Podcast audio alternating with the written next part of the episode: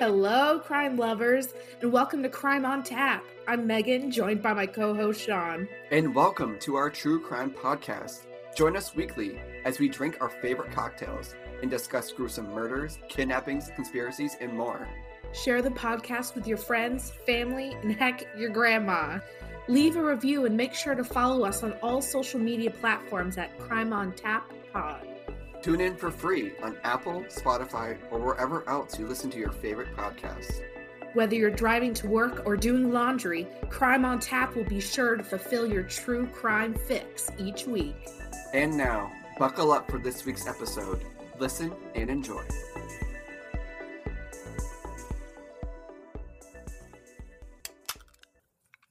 Hello, hello, hello. Are you RuPaul? That's how RuPaul enters a room.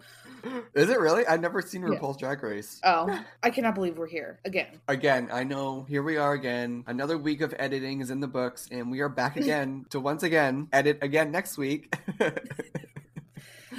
I'd like how many times you said again. I, I feel like you didn't say it enough. You really want to get that point across. Mm-hmm. That we hate editing so much. Well, I hope it sounds good. I mean, just because we hate it doesn't mean we don't put in effort. I know. I mean, yeah, once I edit the podcast, I feel so accomplished for the day that I'm like, I don't have to do anything else today because I edit the podcast. It's done. I don't have to do it again until like another two weeks, but I'm just accomplished for the day. I feel the same way.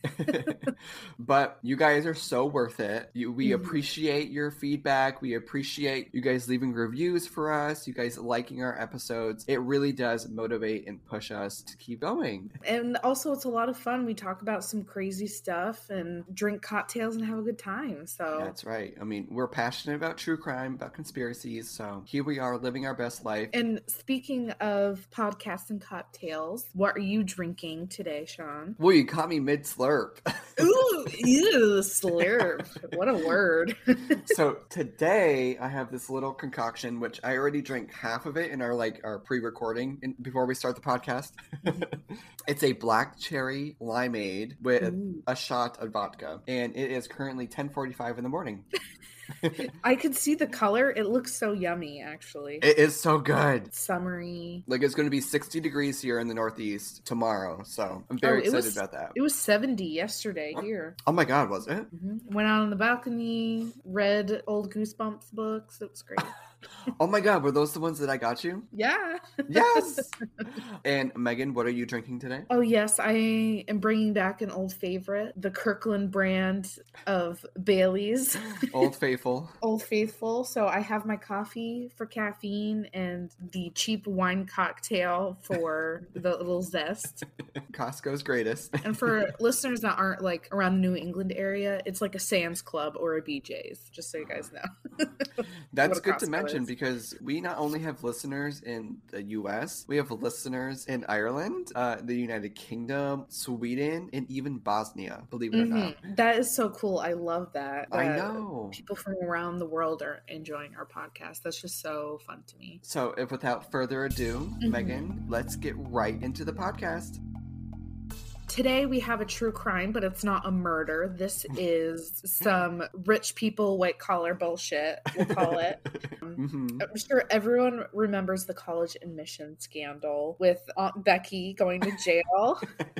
What a twist of fate that was. Yes. So we watched the, the Netflix documentary. Oh my God, what is it called? Operation Varsity Blues, the college admission scandal. Oh, is that it? Okay. And I feel like Netflix really needs to work on naming their documentaries because it is so hard to remember, so hard to say. They're about fifteen words long. It's ridiculous. Yeah. So we want to give you guys an overview for those who don't know the logistics, all of the little nooks and crannies. This documentary is very hard to follow, I feel like. So we, yeah. like Sean was saying before, our, our pre-podcast meeting, we really had to like talk about how we were going to go about it. So we're just going to give you guys an overview, and then we're going to talk about the movie in between, so it's not going to be like how we usually do, like, oh, forty minutes in, this happened. So yeah, we basically were like, fuck it, this is too hard, let's have a little chit chat session. Yeah, it's gonna be chit chat, just like talk about it, the overview of it. Oh my god, but I got was... a pistachio fucking nut, it's stuck in my throat. I can feel it. Why are they trying to kill you, your pistachio? I know, so if you guys keep hearing me doing it's I'm trying to get the fucking shell out of my throat. Well, not the shell, but it's like the the exoskeleton of like the nut.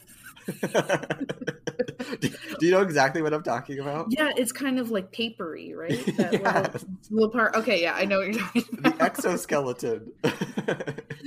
Very scientific for a pistachio, but alrighty, so let's give you guys a little overview of the scandal if you guys don't know. The college admission scandal, it's been going on uh, since twenty eleven, where the kingpin of the operation, his name is Rick Singer. He is the mastermind of this scandal that only really came to light recently. Was it twenty twenty that when... I think it was the like end of twenty nineteen. Was it? It was the end of twenty nineteen when really things were starting to surface, and the thirty-three parents that were involved with Rick Singer were sought after by the F B I and charged by the F B I. Ultimately, what came from it was uh, the uncovering of a massive operation of fraud. Not only that, I feel like in the documentary, they talk about how fucked up the college admissions are. Like, yes. We get videos of these kids crying because they didn't get into their school and saying how they're useless, they're stupid, they're just going to give up, and, and mm-hmm. highlighting how much pressure it is to get into these, quote, good schools, Ivy League schools, to get into college, to have the best of the best, and if you don't, then you're worthless. I'm so scared. You just check it. No matter what happens, you're going to be fine. You have to face it. And you have to face it, yeah. You're going to be fine. I promise. I got the fur. You got the fur? I think that's yeah. a good place to start. To start with, like, if you guys can remember back, whether how old, however old you are, if you're currently going through the college admission process or you're like a sophomore in high school, the pressures that are put on these kids today, not only from their peers, but from their counselors, from their parents, to get into these colleges is absurd. Really, the only ranking process of these colleges today is by prestige, which they go into depth in the documentary, where the rankings, the current rankings for these colleges is only ranked by one thing, and that is prestige. Right. They have a, a bunch of consultants. A lot of them are like S A T prep people or people in the admissions line of work and everything. They were saying how the ranking is really inflated. Like, the more people you reject, the higher prestige it is. Mm-hmm. And they even say how prestigious the school is is not indicative of the value of education. You can get a good education at community college as you can at Princeton or Harvard or Yale. It's typically accepted that Ivy League institutions are the quote-unquote best in the country, but all of those differences have almost nothing to do with the academics of the institution. U S News started ranking colleges in the eighties based on one criteria: prestige. All it always comes down to money. How much money they have, how much people are willing to pay. Just follow the money. And it really is sometimes not even the kids. It's more of the parents that might have never gone to these prestigious schools, but now they have all these really rich friends, and they want to tell their friends and family that, oh my god, Billy Bob is going to Stanford this year. He got into Stanford. He got into U S C. He got into Yale. You know, he's so smart. He's like just going so far in life because he's going to one of these Ivy League schools. It's more for the parents to brag about where their kids are going to school. Right. That's a huge point. And that's why a lot of these families that asked for Rick's services were all rich people. They were rich. They wanted to keep up with the Joneses. Back in the early like twenty tens, is that a word?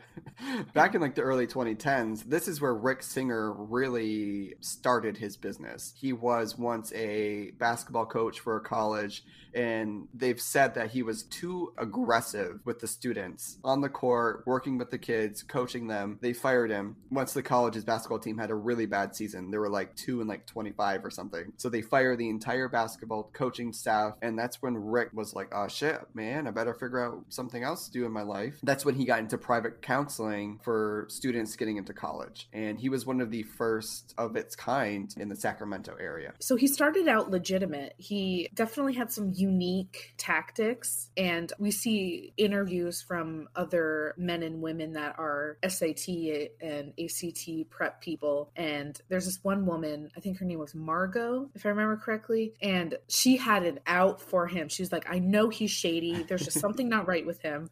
And we were talking about this earlier. It's hysterical. She's like stalking him to try to see him slip up. So yeah. she's printing, which is hysterical to me. She's printing his website. She's mm-hmm. following his schedules and records and everything and keeping an eye on him. So within the circle, people were like, he's just a little bit off. And he was really intense with the kids that he was working with. Because I was always suspicious of Rick Singer, I started to keep a file. I started copying things off his website. One thing that was interesting that they talked about in the film was that he still dressed like a basketball coach. He took his coaching expertise, and if you call it that, brought it into the S A T, A C T prep world. Mm-hmm. Because he wanted students to, or he wanted his clients, not students, to see him as like a coach. So that's why he dressed like that. He dressed as like a basketball coach. Like the environment that they were in was, you know, more of a coaching mentality. Whereas if you walked in with a suit, it would be like, we're getting business done today. Mm-hmm. It's intimidating for kids. You're thinking these kids are probably fifteen, sixteen, seventeen. You see this weird ass guy come in with a suit for something you're already terrified about. Yeah. Oh, Margot was the originator of receipts. Yes, she literally was printing things. I I, lo- I just love to print a website. I just, I love it. Well, you know, she was doing that because she would notice he was making changes on the website. So she started seeing those changes and she was like, well, I'm going to start printing it off. So when he changes it, I can be like, he's, he's changing wording. He's changing what he's claiming in this website. She knew from the jump what was going on. Mm-hmm. And uh, she becomes very satisfied at the end mm-hmm. of all this. So slowly, while he was doing his above board stuff, he started to learn more and more about how admissions work and how people were desperate to get in. And so this is when he started to get a little shady. And again, it's all about the money. First, I want to start with how there's three ways he says about getting into college. Getting in the front door, which is getting in on your own volition with hard work. The back door, which is donating money, so much money. This is for the rich people in hopes that, and it's never guaranteed, in hopes that the school will notice and yeah. be like, wow, that's a lot of money. We'll admit this kid. Mm-hmm. And his way is the side door, which is a lot cheaper than going in the back door and is guaranteed. Yeah. And essentially the side door was bribing, lying, and money fraud. So let's start with where Rick Singer really started doing this was when he was working as a college basketball coach. He knew the ins and outs of the student athlete admission process. He knew ways to manipulate and find loopholes in the student athlete recruiting system to get students accepted to the college. So where Megan mentioned the front door is basically just you applying to Stanford and hoping and praying that you get in. The back door, you're a family donating millions and millions of dollars, where in the documentary they're mentioning you have to be donating a hundred million or more to even get noticed by these colleges and to even get like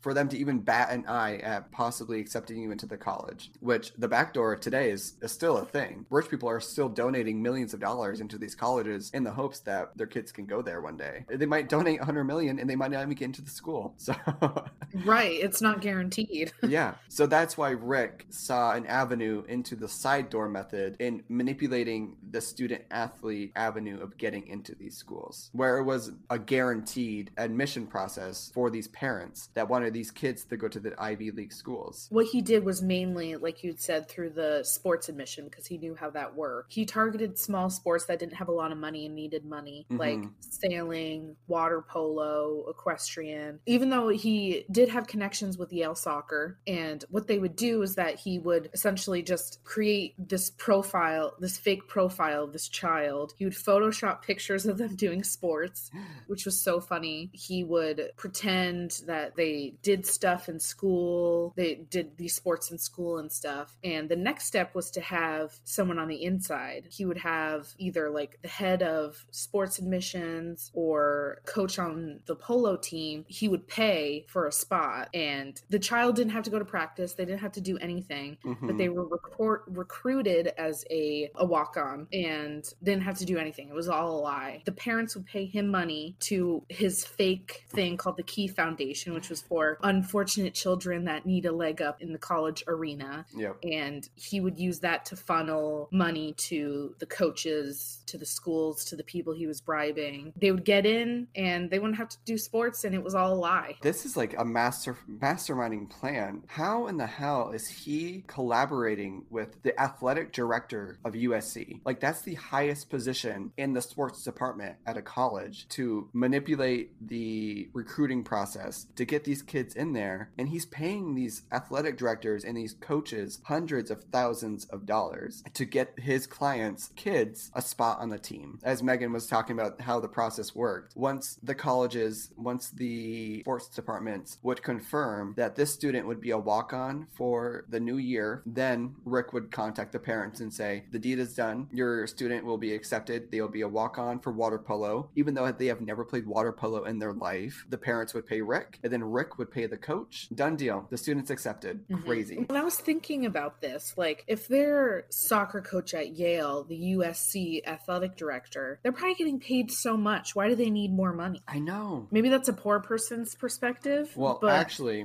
I know the answer to that. Mm-hmm. Oh, okay. Yes, they're getting paid a lot, but also at these colleges, which is also something that Rick Singer knew about, is the pressures that are put on you to not only coach your team to win. In college, you are there to win. You're not there to have fun. The best players are playing. The best players are playing to win, because the more you win, the more notoriety that your sports department gets, the more money your sports department gets to use on traveling for uniforms. The more you win, the more money you get, basically. More money the college gives you. So there's pressure put on these coaches to not only win, but to also fundraise for their team. As Megan was saying prior, sports like water polo and equestrian and sailing, these sports don't get the kind of money that the men's basketball program gets, the men's soccer program might get, women's basketball team. They're not getting as much money. So these coaches that are on these teams that are a, a smaller incoming fundraising amount, they're more apt to take these bribes from Rick Singer to make a little extra money. Mm-hmm. To keep their sports team alive. Like, that's the other thing with these sports teams. Stanford's not making any money on their sailing team. They're not making anything on the sailing team. You know, that's just like an extracurricular, basically, to get more students interested in the school, to get them to apply to go to that college. Getting their money on the big time sports that are on N C double A March Madness. They're making all their money on men's basketball. They don't care about water polo. That's just mm-hmm. an extra thing that they're providing for their students. Well, and I was also going to say, you've even experienced this yourself with um, college coaches trying to fundraise.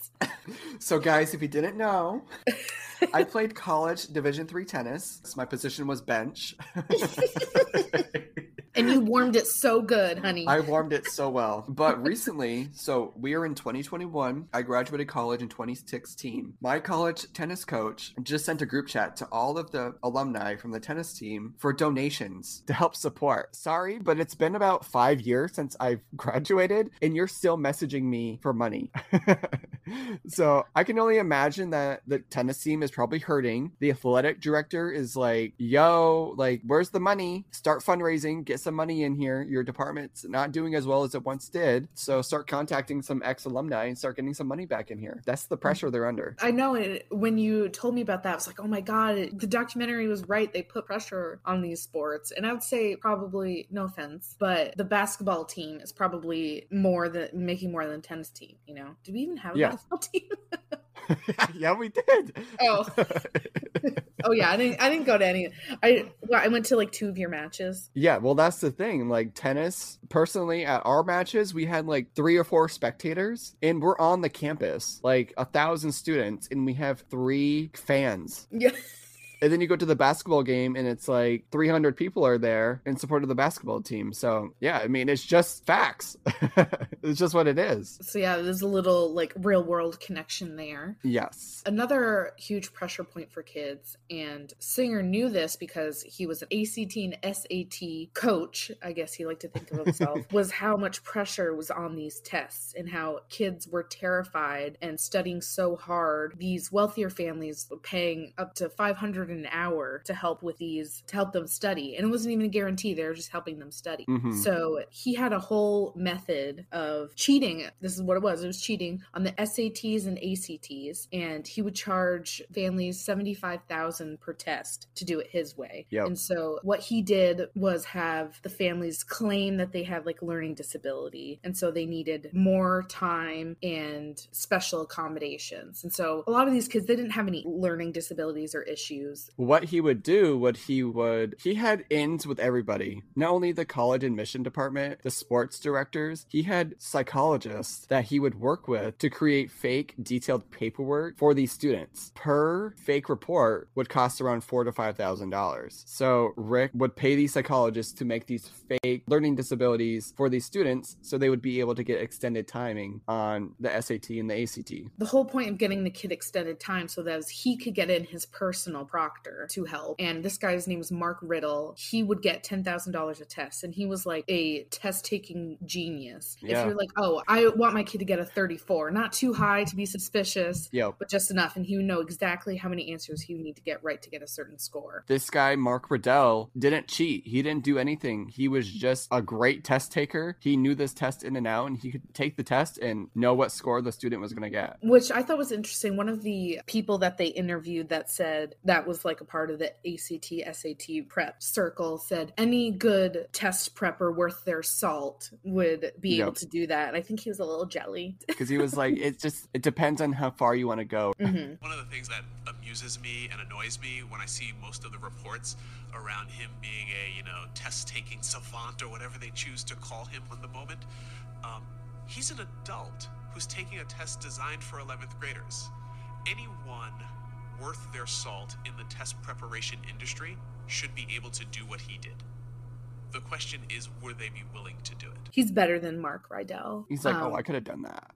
So the plan was to have the parents take their kids on like a fake vacation plan. And he would have them say, oh, make vacation plans so that you're looking at schools. And so while he was there, he'd fly out Mark Riddell, and it would just be him as the proctor and the kid. And the kid, usually they didn't want their kids to know that they didn't believe in them and that they were cheating for them. Yeah. So the kid would take the test, and because it was a special learning disability setup, they would actually fill it out on a separate piece of paper, hand it in to Mark, and then Mark would, and what the proctor's supposed to do in those situations is transfer their answers to the to the real test. But what he yeah. did was he would just fill it out as he was paid to do. And usually sometimes the kids knew about it and were like, yeah, I want to get into this school. Do whatever you can, mommy, daddy, give me money. Yeah, basically. But most of the kids had no idea. That was their way of keeping the kids' ego, I guess, safe. And yeah, because then they open their laptop and they're like, oh my God, I scored a thirty-four out of thirty-six on the A C T. I'm like really smart. Wow, that's so crazy. Like, you know, was it just in like an oopsie? Like, wow, that's so cool. I'm so smart. Oh, and I love this piece. There's this one woman, I don't remember her name. Maybe once I get going, you'll remember. She I know who was, you're talking about. I don't know her name, though. Oh, she was one of the parents, and she was talking to Rick, and she was like, my older daughter, she's dumb. She doesn't care. Like, she'll do whatever I say. She won't question it. But my younger daughter, she's actually studying. What on earth? She's like, she's going to pick up on it. She's actually smart. And just like so candidly talking about her kids like that. The only thing is, my younger daughter is not like my older daughter. She's not stupid.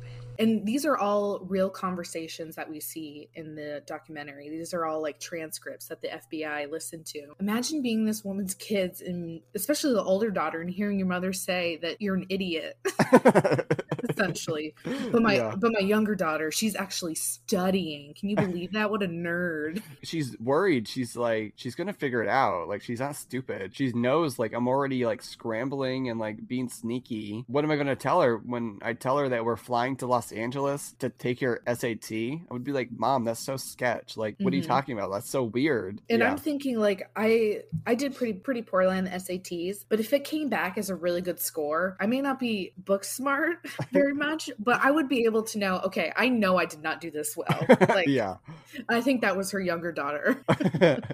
But I guess when it comes to, like, I never strive to get into Ivy League. If you're that kind of kid and parent, okay, whatever, I don't care. My score is my score, and I'm gonna into the school. So that's all that matters. Right. Yeah. I, I knew I was not, I was not rich enough or smart enough to get into these Ivy Leagues. So I never struggled with that. Yeah. So one of the other main, he seems to be the goodest of the eggs.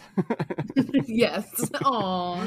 We have John Vandermore, which he is the, the head sailing coach at Stanford. And John Vandermore finds himself in a little bit of a sticky situation. And he does seem like a really good guy, and he got caught up in all this, but he and did do some kind of shady things. If not a little naive and perhaps stupid. Yeah.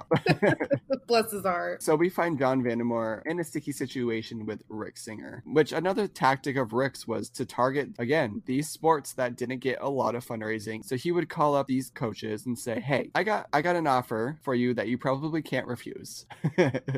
And he calls up John Vandermore and he says, I have a student, I have a client who their child would like to go to Stanford. Is there any way that you can help me with that? And John Vandermore goes on to say, like, oh, sorry, like our recruiting is already done for the year, blah, blah, blah. We're not really looking for anybody else. And then Rick Singer puts on his charm and he tells him basically what's going to happen. And then once John Vandermore finds out how much money he's going to make from doing this, then he's in on it. Because again, like we're mentioning, there's pressure being put down on these coaches to fundraise money. So John Vandermore is, we like to say, one of the better people in these situations, because John Vandermore, he did accept bribery from Rick Singer, but he put all that money back into the sailing program. He wasn't using the money for personal gain. He was putting it back into the sailing program and helping out the school ultimately. Well, and the kind of the piece where he didn't make the connection was that Rick Singer was more giving this money to, oh, when I show you somebody, wink, wink, let them in. And John was like, hmm? So I don't think John ever let anyone in. It was more that Rick Singer wanted him in his back pocket and was giving the money as good faith. Like, hey, when mm-hmm. I call, let someone in. But he never actually did. But he did accept the money as donation. Yep. And he never used it for himself like the other people. Like Rick Singer was paying them personally while he was just donating to Stanford sailing through John Vandermore. And mm-hmm. John Vandermore even said that he told the head of athletics and they're like, oh yeah, we know Rick. Yeah, stop talking about it. Yep. Oh, is that the check? Oh, thanks. Okay, you're fine. Thanks, John. You're doing a great job fundraising. And so John said he ends up going to court that, yeah, the athletics director, they knew, but the athletic person denied it. He was like, mm-hmm.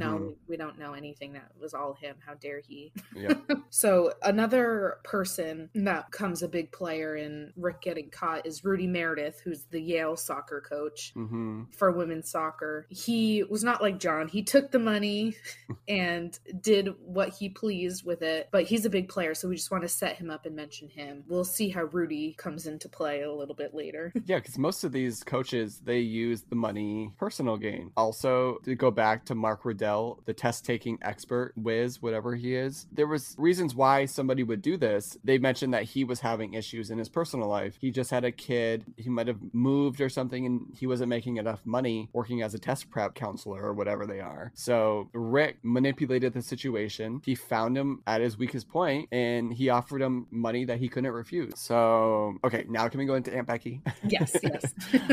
All right, so probably one of the most notable personalities in the This scandal was, as everybody know, Aunt Becky from Full House, mm-hmm. Lori Loughlin, and her daughter, daughters, Olivia Jade, and also Olivia Jade's older sister, but she's like a nobody, so we don't care about her. I think her name is Bella, just for the record. Okay, Bella's irrelevant. It's all about Olivia Jade, because Olivia Jade was a big YouTube personality. She did like makeup, lifestyle, uh, lifestyle, like that kind of genre of like YouTube. Like Olivia Jade was a big person in this community. Now she had a she had a Sephora makeup line. Yeah, she had collaborations with Sephora. She had collaborations with clothing companies. Like she was a big name in the YouTube space. She's also very important is because in a lot of her vlog style videos, there was always conversation that she hated school. She would come home and be like, I don't ever want to go back to school. I'm so glad that I'm home. I don't want to go there anymore. I hate school. And mind you, she's going to like a private school. deal where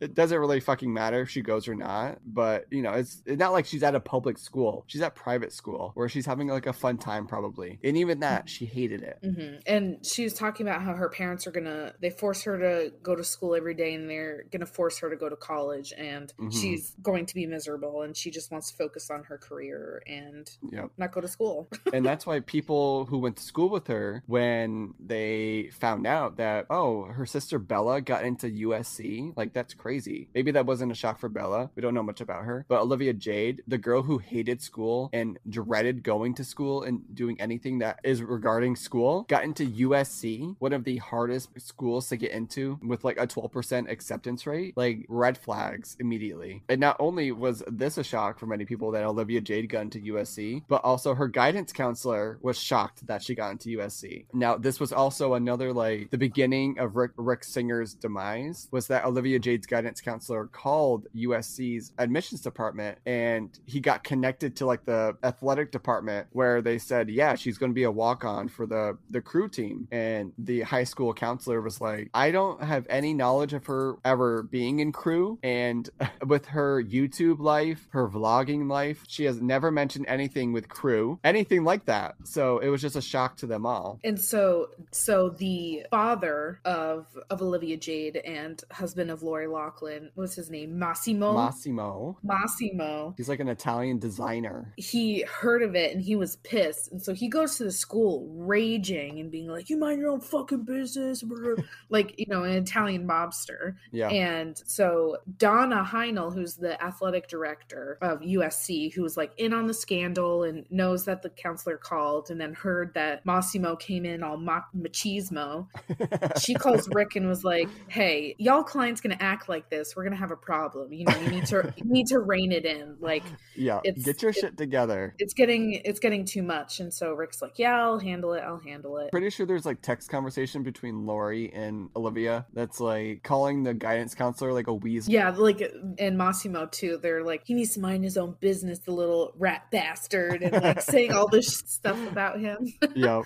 And they don't reveal his name or what he looks like, so I wonder if he's scared and like in hiding or something. Well, he was a snitch and he didn't know it. Snitches get stitches. But yeah, that was kind of like the synopsis of Olivia Jade and like what came of it. She had thousands of videos online that people were just going back through and reviewing and seeing like, wow, it really did not make sense that she got admitted to U S C. Made a lot of people angry too, because they're seeing this girl that doesn't even want to go to school. She's taking a spot away from kids that really mm-hmm. want to, that deserve it more. And that was like the big outrage of the United States of when this all came out, because they're thinking of people they know and love that deserve it way more than these rich kids that just got paid off. Yeah. And it, and it was a very much us against them, like the elites versus the common folk. And mm-hmm. it really did not look good for all these rich people. It just made them more hated. Yeah. But yeah, that's the thing. If we go back to like the test prep centers where they're costing on the low end to like two hundred to three hundred dollars an hour just to get test prep from a counselor, where on the high end, it's over like five hundred to one thousand dollars an hour. The common student cannot afford to pay for that kind of test prep. So it is an advantage for the rich. It's a, clearly an advantage for the rich to get these services so their kids can get better scores, where these Ivy League schools and these better schools judge these students based on these scores. So if you can afford to get counseling training for these tests, then it's clearly an advantage for you. Yeah, and I think we mentioned this earlier, but that was another point of contention, was that they already had all of the means to do this the right way, but they didn't. Yeah. They already have every advantage over the common student, and mm-hmm. they still did this anyway. It's just like pissing people off. And they yeah. showed videos of people like, I'm pissed. Like, imagine if we just canceled out standardized standardized testing. If we canceled out standardized testing, there would be no no such thing as test prep counselors. Rick Singer would never existed, because what are the merits to get into college now based on like extracurricular activities or volunteer experience or how many A P classes you take? It's not based on one number that you got on an S A T test, if those were ever abolished. Well, and it also, they even advocate for getting rid of, well, some of the people they talk to, some of the good side, I think that mm-hmm. they kind of paint them as, that standardized testing is useless. Like, it does not, there's study after study showing it does not accurately portray the knowledge and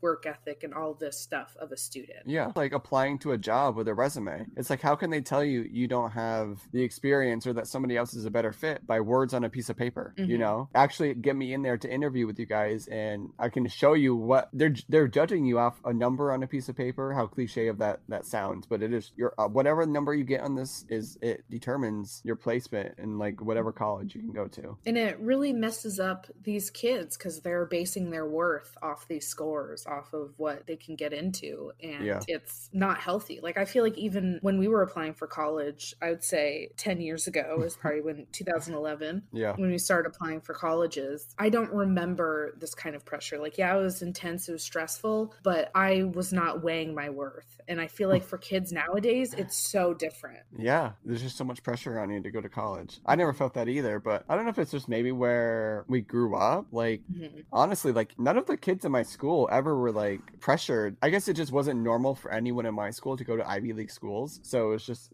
not a thing. But imagine like in a bigger city like New York or right, yeah. you know, like something like that where there is more competition for these students to compete with each other, to be like, oh yeah, I got into Stanford. Like, I did not hear any of that when I went to school. I think for my graduating class, like three kids went to Ivy Leagues and their parents were all lawyers. Yes, but they were also really smart too, because they had the resources to get their yeah. kids really smart. So I mean, I don't think there was anything there, but I just think because they were the richest kids in the class, they had those resources. Okay, my test prep my test prep was bringing pretzel rods and goldfish to the testing facilities. I my test prep was non-existent. Sure, did, I had do... enough snacks to get through the test. I remember having to pee so bad a lo- most of the time and not and being it, able to pee. That's it's my like, you biggest can't takeaway. Leave. You're going to be looking up answers on the toilet in the bathroom. It's like, bitch, I don't care that much. That was me too, because like most of the schools I was looking at, the school we went to didn't even take S A Ts. So I was like, I'm really just taking this because I feel like I have to. Exactly. School didn't even take S A Ts, and I took that shit twice. I did too. I actually uh. did worse the second time. I don't know what that says. It probably just says that uh, I don't really give a fuck, so I'm going to quit right now. Yeah, maybe. So let's kind of wrap things up. Let's get into the downfall of Rick Singer and how basically he got caught in this entire scandal that has been going on for more than nine to ten years. So we see in the documentary a guy by the name of Morrie Tobin, who was one of Rick Singer's clients who helped him get some of his daughters into schooling. I don't remember exactly. There are so many damn people in this documentary. Oh, Sorry yeah. if we don't remember the names, but you guys can look it up after. But we find Morrie Tobin. He was being investigated for something that was unrelated to the college admission scandal. It was more like something with stocks, financial, some of that kind of bullshit. Yeah, white collar crime bullshit yeah. that we never experience in our lifetime. Yeah. He was being investigated for something related to that. And the F B I came in and they were questioning him and they were like, oh, we see that you have conversations with Rick Singer. Like, what's that all about? And he was like, here's the tea. Yeah, he's like, cut me a deal and I'll give you everything. Here's the tea. Like, he must have already thought that like they knew everything. And he was just like, here's the tea. This is what happened. Rudy Meredith from Yale soccer. We bribed him with money to b- get my two daughters on the soccer team. He basically told the F B I everything that he knew, everything that he did, and everything that he did with Rick Singer. And so they contact Rudy Meredith because they're, you know, they want to get the big dog. They want to get Singer. It's like so, a drug deal. Yes. So Rudy was like, cut me a deal and I'll tell you everything. Mm-hmm. And so he became an F B I informant so that they could get Singer. I have to say, they have actors portraying these people. It's like a lifetime dramatic reenactment. I don't know how I feel about that. I don't know. I feel like that's up to people's preference of how films are made, but I thought it was a little cheesy, little cheesy.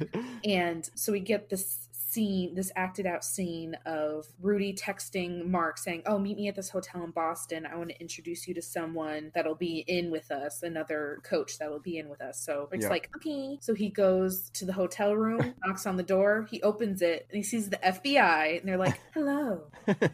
Hello. Welcome. Nick. They said that his behavior was really odd, but it kind of makes sense for a, a smart guy like him. He was automatically compliant, was telling them everything, and he was like, I'll get you you all the people I'm working with. I'll get you all the clients. Yep. And so he himself became the F B I informant. And so this is when... And that's where they're saying, like, usually it's like we, we get the little guys first. But in this situation, they had Rick Singer. They had the kingpin. They had the con artist first. And then they were going to work their way down to find all the buyers, basically.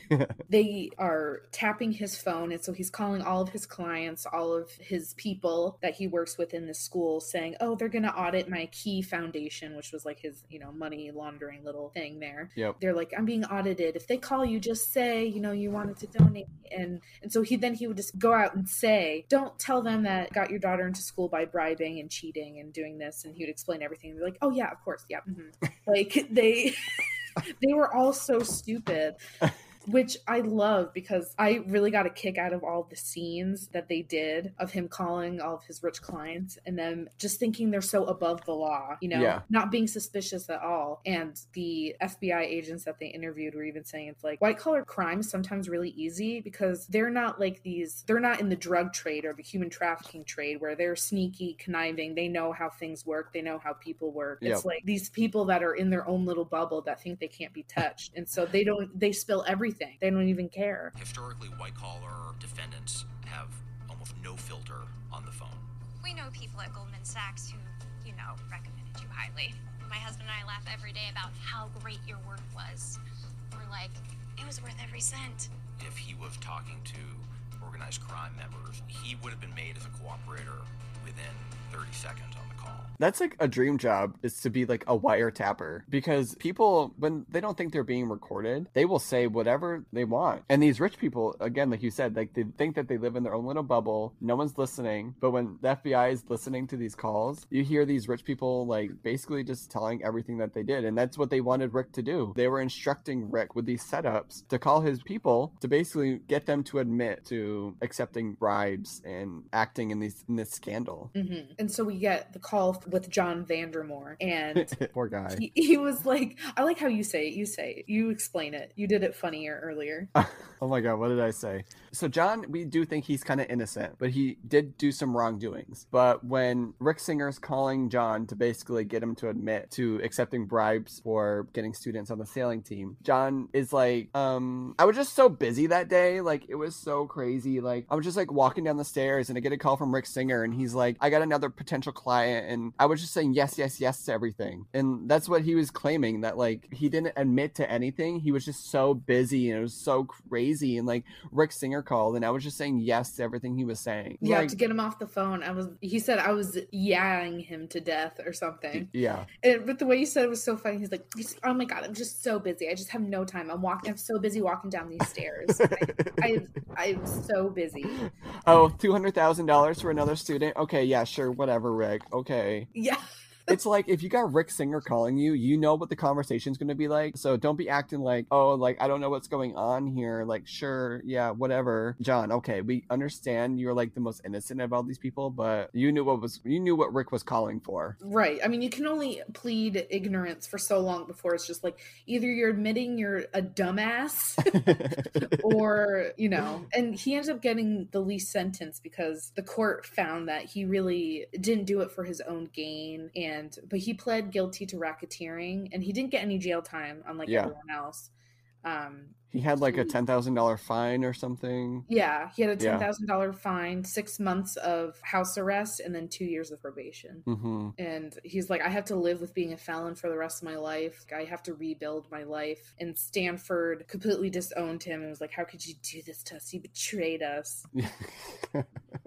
Which, yeah, because Stanford's athletic department claims they had no knowledge of Rick Singer. They didn't know who he was. They didn't know anything about the money. They didn't know anything. That's what they claim. Mm-hmm. Even though John says differently. And the interesting thing they said at the end was that never before in like a racketeering thing have they seen that the victim comes out with more money. So the Stanford is claimed that they're the victim, yet they have they still have the money that John yeah. Vandermore gave them. Yep. So I thought that was really interesting. Like, I feel like these colleges aren't as blameless as they claim they are. Yeah, because I think the ending of the documentary, U S C says that they donated all the money that was donated to them to like underprivileged kids or something. I don't even know. Was it the Key Foundation? They just redonated it. Yeah. uh, just to say of what Rick got, they oh yeah he'll be sentenced once everyone that was involved was sentenced. So he really bought himself time, and so right now he's just living his life like nothing, because of course he can meet bail. I mean, he's made so much money from all yeah. of this, and I'm sure he so, knows people that can help him make bail. Right. So he is just out there living his life. He still hasn't been sentenced yet, and he's not in jail. He's they say he's which, still going for runs and swimming and hanging out. Which we get a clip of him of like a reporter asking him questions, and it's just him like coming back from the gym, getting into his Porsche Macan, like mm-hmm. his hundred thousand dollar car, and driving away. Like, mm-hmm. oh wow, it must be so nice to get caught up in a scandal and still have money to afford a nice car. Mm-hmm. Not bitter. Everyone that got jail time, it was like a couple of months. Massimo actually just got released. What was it, last week? Early because of good behavior. And my brother has always made this joke, like when celebrities go to jail, that it's just club fed. Like they're not going in with Club the Penguin. Rough, club. Yeah, that's just penguin. You know, they're not going in with, with the rough the roughs of the roughs, you know, they're yeah. they're being held in a different place, and it's probably better conditions. And so jail was probably it was just like they were in quarantine. Except if you're Jeffrey Epstein. Well, oh god, that, yeah, that's a whole other thing. I would have to say what he did is a lot worse than all this. I'm just gonna say that. But yeah, what we're saying is basically, to generalize it, everybody that was involved in the scandal, I mean, for the ones that are pleading not guilty, I'm sure they're going to get a significantly harsher sentencing. But for the ones that pled guilty, four months here, another one gets six months, another one gets just a one hundred thousand dollars fine. Again, if you have money in this society, you have an advantage when it comes to anything, basically, whether it's getting into college or getting less of a sentence. Money is everything, basically. Mm-hmm. Money talks. Money does talk, and if you have it, then you can get out of these sticky situations. And also, one of these people, Robert Zangrillo, who was the founder and C E O of Dragon Global, he was actually pardoned by Trump in January twenty twenty-one. Really interesting. Yeah. Like, how well connected are all of these people? And they even give the example of Jared Kushner, how he got into, what was it, Harvard or Yale? Where did he go? Um, I think it was, oh my god, I don't even know. Harvard. Well, it was one of those, and his parents got him in through the back door. They paid two point five million dollars, and he was like an average student, and he got in. Yeah. This is just Rick Singer's operation. I'm sure there are tons of others just like this. Exactly. So Megan, what are your final thoughts on the college admission scandal? Mine is eat the rich and eat the rich, become the rich. Yeah.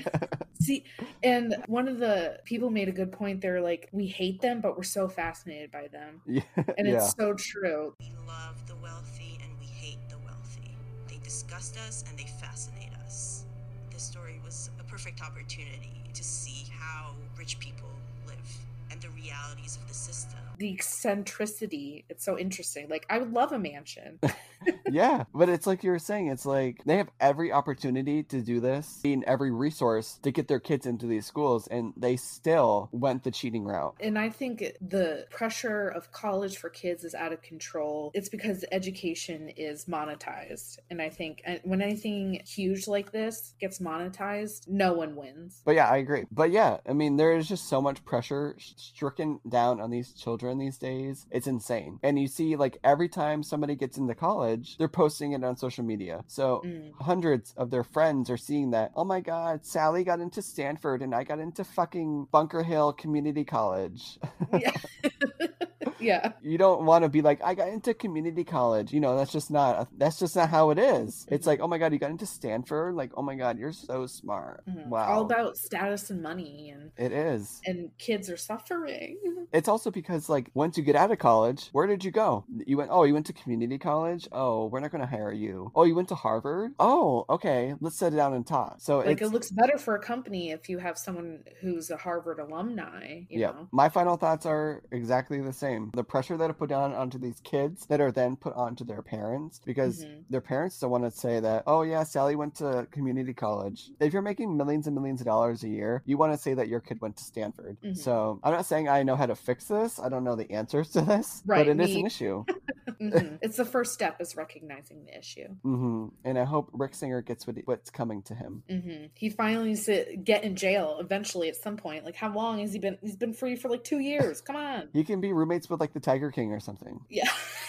Oh God, that would be interesting. I'd watch that sitcom. I'm, you guys, thank you so much again for listening to another episode of Crime on Tap. We really appreciate you guys being here and supporting us. Yes, and like us on our social media, which is Instagram, the end, at Crime on Tap Pod. Listen to us on all major podcast platforms like Spotify, Apple, those other ones that people listen to. Whatever those other irrelevant ones you guys were listening on, keep listening to us on those irrelevant ones. Even though we I can't remember the names, we appreciate it. Thank you guys for listening, and we'll see you guys next time where, where crime, crime is, is always, always on, on tap. tap.